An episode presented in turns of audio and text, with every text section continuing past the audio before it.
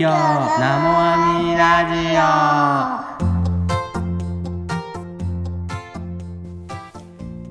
皆様こんにちは。この番組は広島県三次市西覚寺の副住職井川大慶がお送りしております。はいこんにちは。皆様いかがお過ごしでしょうか、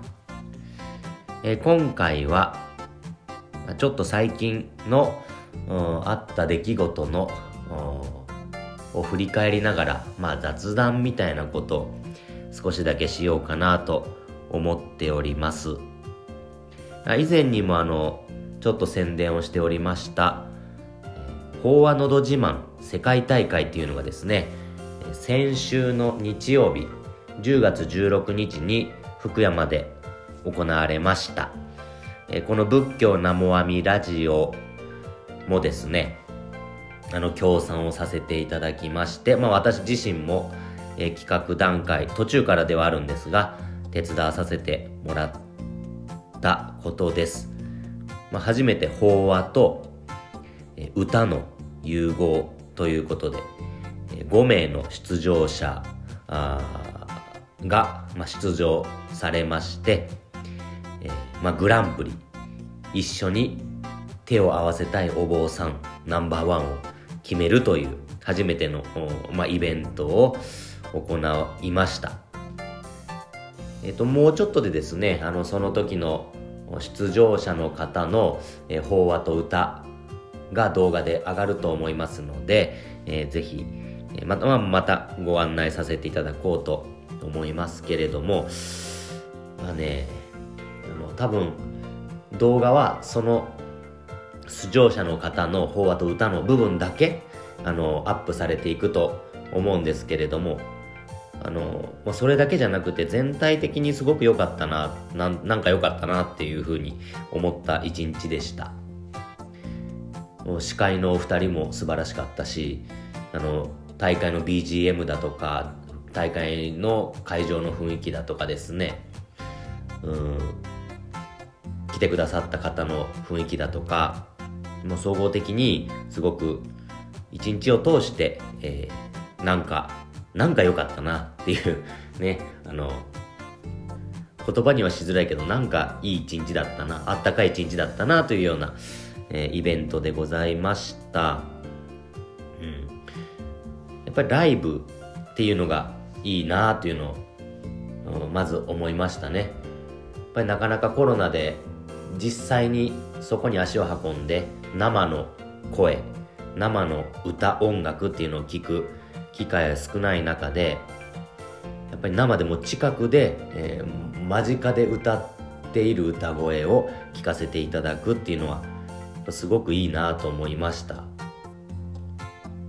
やっぱり生の良さっていうのはありますよね。うん。温、温度が伝わりますしね。その目の前で汗をかきながら歌っているその歌い手の温度が伝わったり、まあ、そもそも音っていうのはこう空気のが震えるわけですよね。空気が震えて、えー、伝わっていくわけでその、うん、空気がを実際に共有するっていうねやっぱライブの良さ熱温度その空気感なんかそういうのをやっぱり感じた一日でやっぱりライブはいいなということを、えー、思いましたしあと演出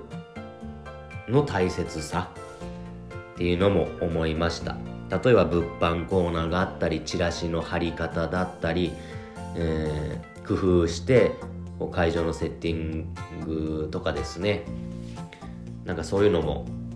大切だし、えー、この司会の方の言葉だとか雰囲気も大切だし BGM ここの休憩時間はこれを流すとかグランプリ発表の時はこれを流す開演前はこれを流す終わったらこれを流すとかそういう一つ一つ細かいところの演出の大切さっというのを改めて思いました。今回があのもうこの上ない良かったというわけじゃなくて今回まあ一つ一つこだわってやってやっぱり大切なんだなということを改めて思いましたね。だから自母の講座なんかもあの、改めていろいろと考え直して工夫して、えー、良くしていける部分ってあるんじゃないかなと改めて思いますね。うん。講座に参ってほしいという思いをまあ持っておるわけで講座に参ってほしい参ってほしいと思っておりますけれどもまあそのもっと前段階でそもそもその講座をもっともっとあの法話とかお勤めもちろんそうなんですけれどもそれ以外のところにももっともっと、まあ、心配りをしていかんといけんのんじゃなって教えられたイベントでしたね。あのやっぱりこいいろいろ細かくこうやってくださるうーん、ね、実行委員の方もいらっしゃったりとかしてすごく学ばせてもらいましたしお将軍一つとってみてもきちんとこだわってお将軍する。打ち式もちゃんと1ミリずれとったダメぐらいのあの気持ちでこう整えていく。音響もそうですね。よりお参りくださった方に声が届きやすい音響をこう設定していく。というのもすっごく大切だし照明もそうでしょうしまあ椅子の位置だとか、うん、その座り心地だとかそういう居心地のいいように過ごしていただくような工夫。まあそれこそ暖房だとかねクーラーだとかそういうことも含めてそういう一つ一つのことを改めて自分のお寺のご法座でも気をつけて考えていかんといけんなと思います。お勤めお勤めをもちろん丁寧にお勤めをする。法案ももちろん大切。でもその他そそれ以外のこと、まあ、演出といったらまあなんかちょっと法座あの法座の演出って言葉はちょっと悪いかもしれんのですけどそのなんかもう全体的にあのいろいろともっともっと工夫して心配りしてあの、もっとより良い講座にしていけるんじゃないしていけるなと頑張ろうって改めて、あの、教えられたような気がしました。うん。でまああの今回は出場者の5名の方もう福岡から北は東鹿児島ごめんなさい。神奈川ねまで、えー、広い範囲の方々が集まってくださいまして本当皆さんあのー、本気でね飽和して歌を歌ってくださってやっぱり本気っていうのがなんか思いが伝わるんだなということを、えー、思いましたし音楽と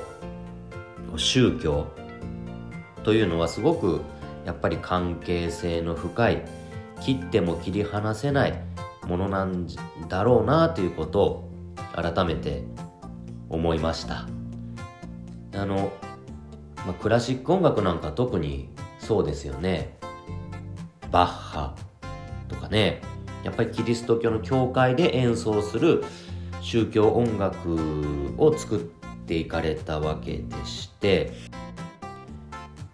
うんそれこそ何て言うんでしょうね。人間の悲しみ。しかしそして神様とつながっていく。神様に救っていただけるこの喜びというのがやっぱりこう音となって現れておる。それこそなんか人知を超えたものが音楽となってこの世に現れ出てきとるようなやっぱり心震える楽曲をたくさん残してくれてますよね。やっぱりそういう信仰心というか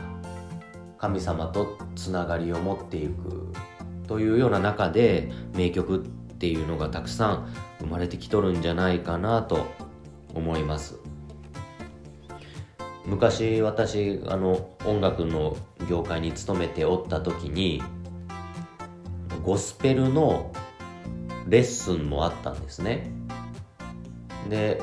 たまに教会に行ってですねそのゴスペルを習っていらっしゃる生徒さんの発表会のお手伝いをさせてもらったりだとかもしておったんですけれども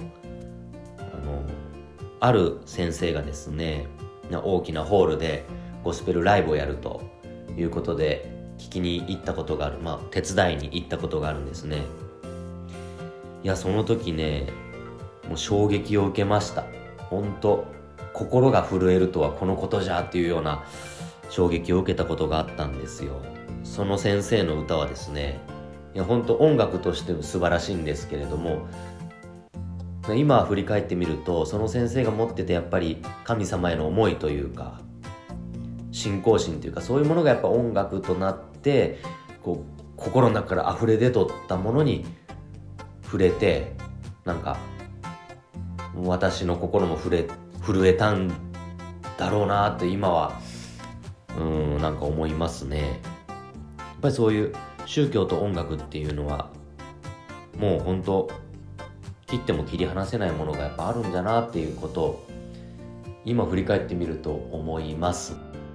もちろん宗教関係ない音楽で素晴らしい音楽いっぱいあります。ただその例えば今回の「法話のど自慢」だったらこの仏様の教えをまあ法話があってで歌がある、うん、それによってその歌がより深まってで歌によってよりその仏教的な教えがまた深まっていくという相互響き合っていく無限の響きを持ってね広がっていくっていう感じをすごく受けました、まあ、なんかずっと音楽と、まあ、私は関わりを持って生きてきたんでやっぱりよりねなんかこの特に仏教と音楽っていうのを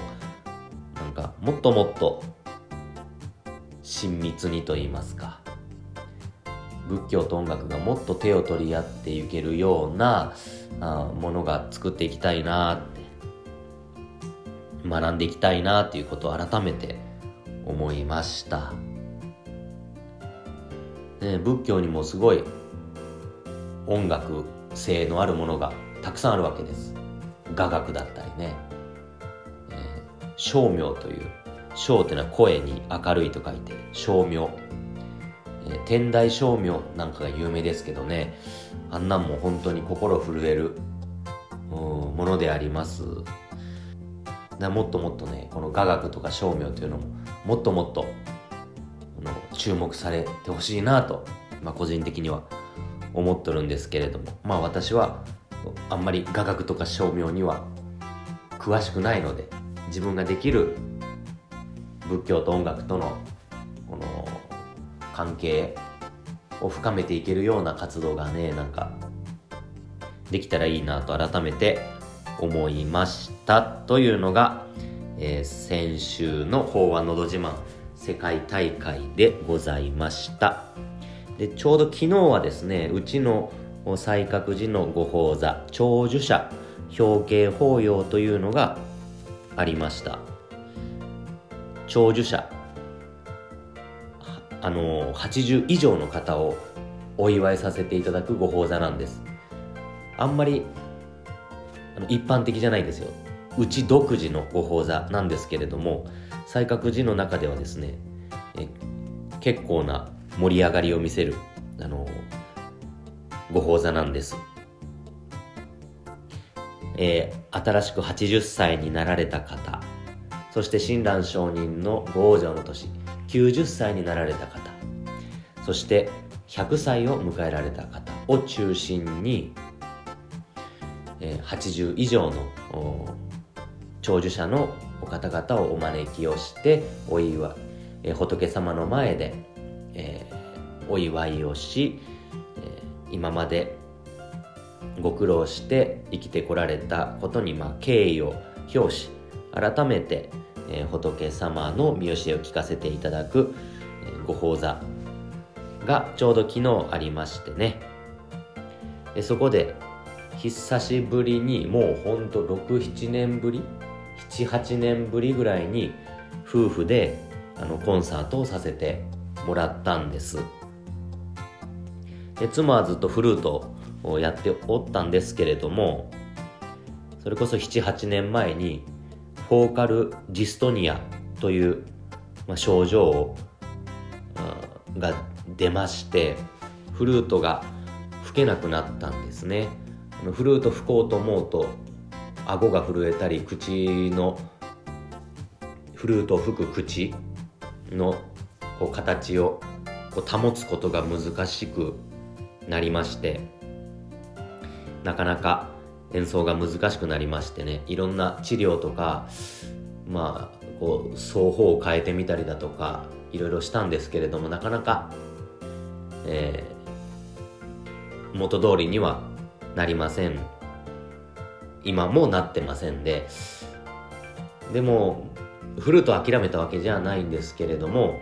やっぱりまた皆さんと一緒に音楽を、うん、喜んでいきたいという気持ちを妻も持っておりまして、えー、1年ぐらい前からでしょうかねオカリナオカリナの練習を始めまして、えー、今回は初めてあの西覚寺のご門徒さんの前でもうほんと78年ぶりに、えー、夫婦で演奏させてもらいました、えー、オカリナのねコンサートをさせてもらって、まあ、4曲だったんですけれども、えー、無事に演奏させてもらいました、まあ、このオカリナの時にこのフォーカルジストニアが出ないかと言ったらまだ分かりません。もしかしたらこのオカリナでもそういう症状が出てしまう可能性もあるので大々的にあのまた夫婦で演奏活動始めますっていうことはちょっとまだできないんですけれども、まあ、ゆっくりゆっくり、えー、やっていって私としてはね何の楽器でもいいので妻が自分の音楽を表現できるのであればオカリナであってもフルートであってもそれこそ他の楽器であってもいいので、え、夫婦一緒にややりたいなというふうには思っておりましてね。近くではまた12月の頭ぐらいに、えー、また演奏2人で演奏させてもらう機会がありますので、まあ、焦らずにゆっくりとやっていけたらいいなと思っております。なんかそんな、うん、先週も今週の日曜日も、えー、音楽と仏教とねあののこのつながりというか関係というかそんなことを、えー、思わせていただく最近でございました。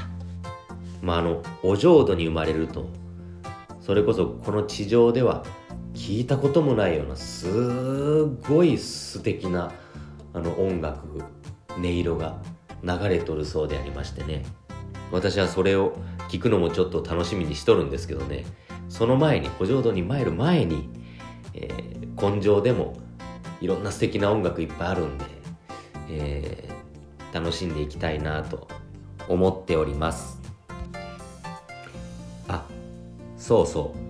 えー、法案のど自慢大会でもう一つ嬉しいことがありましてそれはあのこの仏教生阿弥ラジオを聞いてくださっているお方と、あのー、直接お会いさせていただくことができましたあのすごく、